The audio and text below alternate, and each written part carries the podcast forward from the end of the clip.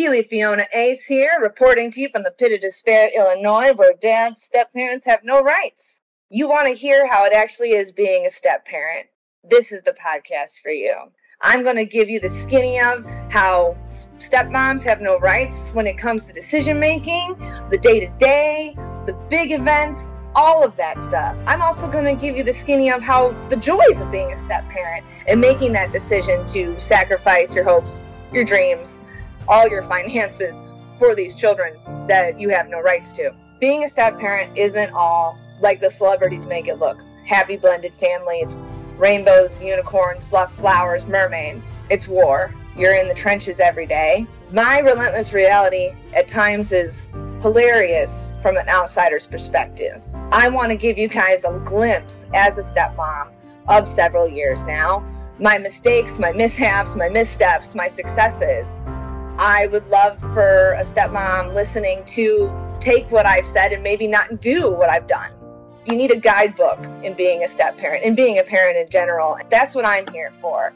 I'm just, I'm a Midwestern gal out here in the pit of despair, letting you guys know that you're not the only one in this foxhole fighting the good fight for those children that aren't even really yours in the eyes of the law. I have changed all the names, events, sports, school activities, ages, all of that jazz, so nobody can come after me in court. Deep, deep, deep, disclaimer. And the skinny of it is what it should be in the court of law is parent A and parent B. There should be no gender because at the end of the day, the kids should be with the parent they spend the most time with. So tune in every week if you need a good laugh or if you need some advice and know that you're not alone. Because I am down in the foxhole with you. I am right there with the noose around my neck. We got this. No chick flick moments.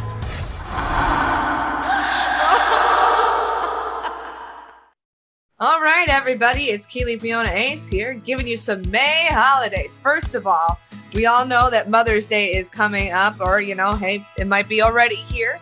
Make sure you get your mom a Mother's Day gift, even if she's pissed you off or you got, you know, bad blood or whatever. She did give birth to you. So honor her in some way, shape, or form, even if it's just a stupid text. It does mean something. I promise you that. May 1st was Loyalty Day for all of those freaking millennials. I am an elder millennial, but for those millennials out there who don't really know what it is, look up what loyalty actually means. Ooh, May 1st was also Mother Goose Day. Happy Mother Goose Day and Save a Rhino Day. May 2nd was Baby Day. Okay, that's making sense. Also, May 2nd is Brothers and Sisters Day. Don't forget about that. And May 3rd was Bike to School Day, so hopefully all you guys did that. And for those of you who aren't into shag carpeting, happy Lumpy Rug Day. That is May 3rd. May 4th is National Prayer Day. Woohoo! May 4th is May the Force be with you. My daughter says Grogu and uses the Force to try to turn on the TV. It's the most adorable thing in the world. Anywho, also Cinco de Mayo, don't forget. Ooh, National Beverage Day, yummy, is May 6th. And Fitness Day, which is kind of hilarious. Tourism Day is May 7th. National Outdoor Intercourse Day?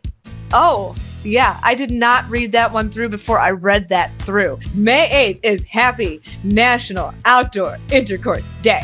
And No Socks Day. Coincidentally, that kind of goes together. After the Intercourse Day is May 9th. That is National Lost Sock Day. Get to it, everybody. And of course, you know, it's also Teacher Appreciation Week. Don't forget about that. May 10th is Clean Up Your Room Day get to it. Yeah, come on, help your parents out. They can't clean up your room and the entire house for you. Hello, humans. Happy Mother's Day to all you moms, stepmoms, pseudo moms, anybody taking responsibility for children that are not their own. We appreciate you, those of us in the trenches, being myself. I want to take you guys kind of down a walk down memory lane of my Mother's Days my first Mother's Day was a little on the tragic side. My husband's ex wife, that twat, she was very adamant, very like sending message after message. Keeley can't see the children. She can't see them. They're not hers. I mean, it got to the point where you're just like, okay, I know. I know I can't. Why do you keep telling me? Like, I heard you over here and I heard you over there.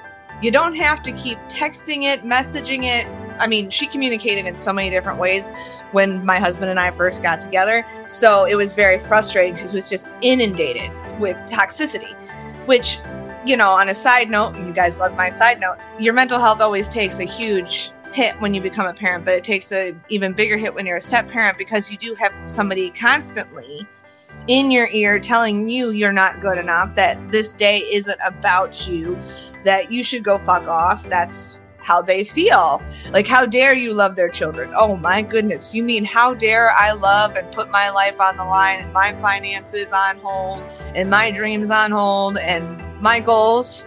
How dare I do all of that for your children that aren't mine? That law doesn't see as mine? Oh, how dare I? Oh my goodness, I am such a horrible person. It was a little hard for me to swallow the pill of Mother's Day, and I just, I didn't want to think about it, honestly.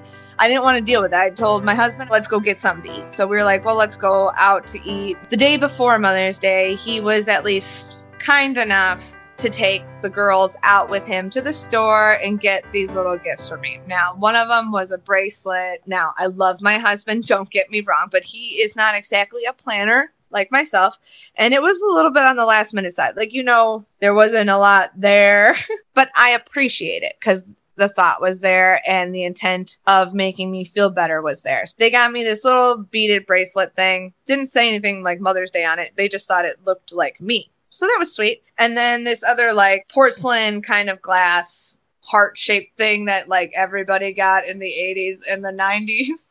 And it said, I love mom. Now, keep in mind, the girls have not called me mom. And fast forwarding till now, they still haven't called me mom. So getting that gift was a little bittersweet. I hadn't been called that. And I didn't feel like that. And everybody, meaning my husband's ex wife and her fringe friends and people on quote unquote her side, made it very abundantly clear I was not a mom in any way, shape, or form. Keep in mind, one of my jobs is I am a nanny and I take care of children and have been doing it for 16 plus years, but I have no mom skills. So it was bittersweet opening up those gifts. It was really nice and it was kind, but it was a little hard for me. So Mother's Day rolls around. I make it about my mom but it's also just hanging over my head.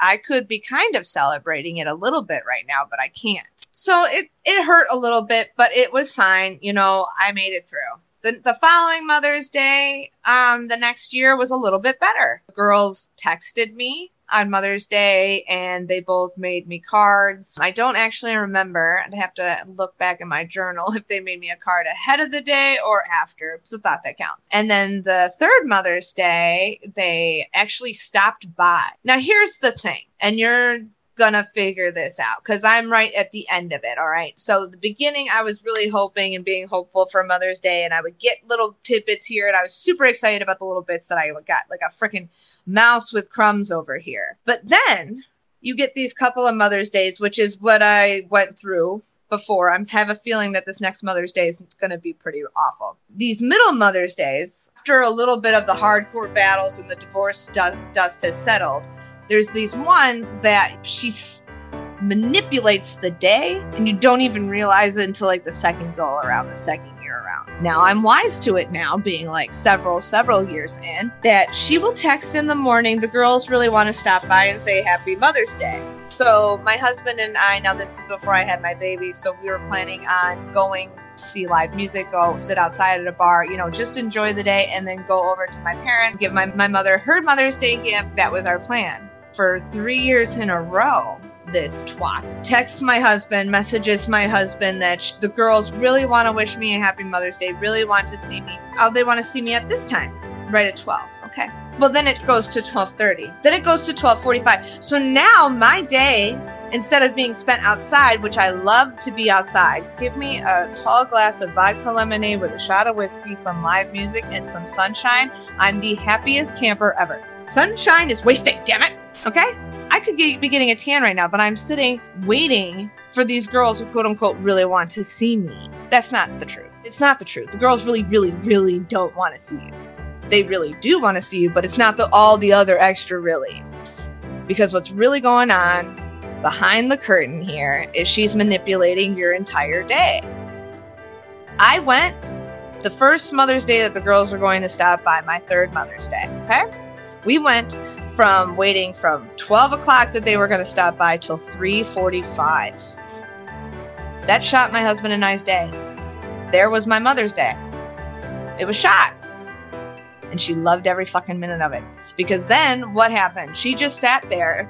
Now we were li- we weren't living in the house at that point. We were at my condo. She just sat in the parking lot and waited for the girls to come up and say hi for hi to me for like 10 minutes. Are you kidding me? I fell for that shit?